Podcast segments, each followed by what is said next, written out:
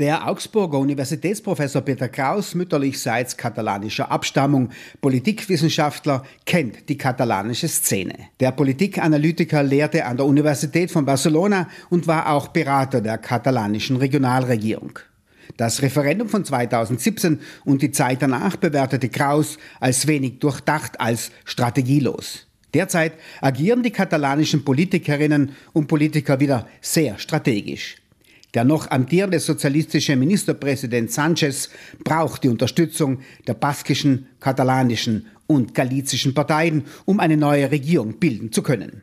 Plötzlich gelten die angeblichen Spanienfeinde und Vaterlandsverräter als Königsmacher, als Zünglein an der Waage. Der von der spanischen Justiz verfolgte katalanische Europaparlamentarier Carles Puigdemont wird offensichtlich zum Architekten für eine neue Linksregierung. Ein neues Zeitfenster tut sich auf, beschreibt Peter Kraus die neue Lage.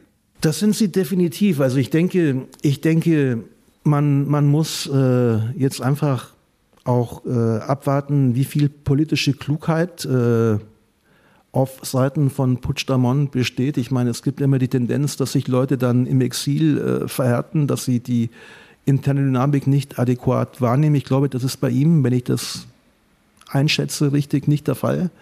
Er hat bisher seine Karten eigentlich gut gespielt, einerseits relativ offen, aber auch nicht mit einem Zerstörungswillen, der die Botschaft tragen würde, wir möchten alles, was wir nicht bekommen haben, 2017, wenn wir das nicht bekommen, dann machen wir auch nicht mit. Ja, ich glaube, er liefert schon auch der anderen Seite Verhandlungsoptionen, also er verhält sich politisch und nicht infantil. Die Parlamentswahlen, die Rechtskonservativen und die Faschisten schafften nicht den großen Sieg, sorgten für neue Dynamiken, gesamtstaatlich und auch in den Regionen der historischen Nationalitäten, im Baskenland, in Galizien und in Katalonien. Und das wird auch honoriert mit einer gewissen Überraschung. Ja. Das schafft auch Dynamiken, die gleichsam, und das hat, glaube ich, 2017 gefehlt, im anderen Lager Konflikte aufscheinen lassen, die es auch gibt. Es ist nicht so, dass alle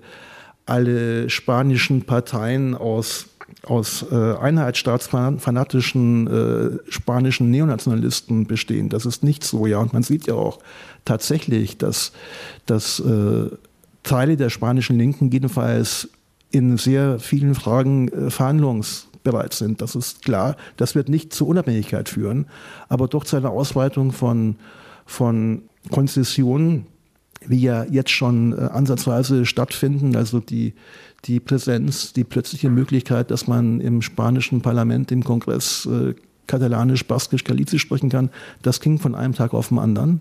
Jahrelang kämpften die Unabhängigkeitsparteien dafür, dass im spanischen Parlament auch baskisch, galizisch und katalanisch gesprochen werden darf. Ein deutliches Signal, dass Spanien mehr ist als Kastilien. Jetzt geht es. Jetzt dürfen sie. Ministerpräsident Sanchez schlug baskisch, galizisch, katalanisch auch als EU-Amtssprachen vor. In einer ersten Runde lehnten die Mitgliedstaaten diesen Vorschlag aber ab. Besonders vehement der Widerstand der deutschen EU-Mitglieder, allen voran der Grünen. Man muss sehen, was auf der europäischen Ebene passiert. Sprachenpolitisch, das wird schwieriger. Man muss sehen, was fiskalpolitisch passiert. Es gibt die Agenda ist unendlich. Und das Problem ist mittelfristig gar nicht lösbar, aber man kann es zumindest, man kann die Problemlage entschärfen, man kann auf beiden Seiten versuchen, dass es besser weitergeht. Kommt es zu einer Übereinkunft zwischen der spanischen Linken und den Unabhängigkeitsparteien, wird sich die innenpolitische Lage verschärfen. Die Rechten, die nationalkonservative Volkspartei PP und die neofaschistische Pro-Franco-Partei Vox werden wütend, prophezeit Peter Kraus. Aber was auch klar ist, wenn es zu einem Verhandlungsergebnis in diesem Sinne kommen würde und zu einer Mehrheitsbeschaffung für Sanchez von Seiten von Puigdemont, dann wird die Reaktion der Rechten brutal sein. Ja, das ist also die Polarisierung ist sehr, sehr stark. Und man wird sehen müssen, da wird auch wichtig sein, wie die europäischen Reaktionen sind, weil ja im Grunde genommen das, was du gesagt hast, diese Bündnissituation, die es ja in Italien schon gibt zwischen extremen Rechten und alten Rechten oder neuen Rechten und alten Rechten. Ich weiß gar nicht mehr, wie man die einstufen soll. Ja. Also dieses Bündnis PP Vox ist ja kein kein rein konjunkturelles, es ist eine Strategie, an der unser bayerischer Freund Manfred Weber seit Jahren systematisch arbeitet. Ja, und der hat eigentlich gehofft, nach dem Ausgang der spanischen Wahlen das italienische Modell auch in Spanien zu applizieren. Dann hätten wir eine Reihe von Staaten gehabt in der EU, Spanien, Italien, Ungarn etc., die eigentlich neue Mehrheiten auch auf europäischer Ebene ermöglichen. Das hätte die ganze Dynamik in Europa selbst in gewisser Weise neu definiert. Insofern sieht man, wie die kleinsten Dinge dann am Ende doch mit den größten zusammenhängen und der Schauplatz Katalonien gar nicht so marginal ist, wie man vielleicht lange Zeit gedacht hat. Aber klar, das sind jetzt Spekulationen von meiner Seite. Ich kann das nicht empirisch beweisen, aber ich denke, spricht vieles dafür, dass wirklich die Bedeutung dessen, was in Spanien in den nächsten 2 Monaten passiert, nicht eine rein innerspanische Angelegenheit ist, sondern tatsächlich eine gesamteuropäische.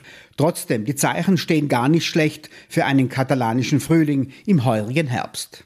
Ich denke schon. Also die große Frage bleibt, ich habe den Eindruck, dass die Frustrationen von 2017 noch lange weiterwirken werden. Es ist nicht so, dass plötzlich alles wieder gut ist und alle glücklich und alle motiviert. Die katalanischen Separatisten manifestierten ihre Macht, zumindest auf den Straßen, am katalanischen Feiertag am 11. September. Wie erscheint, die pro-katalanischen Massen sind wieder zurück.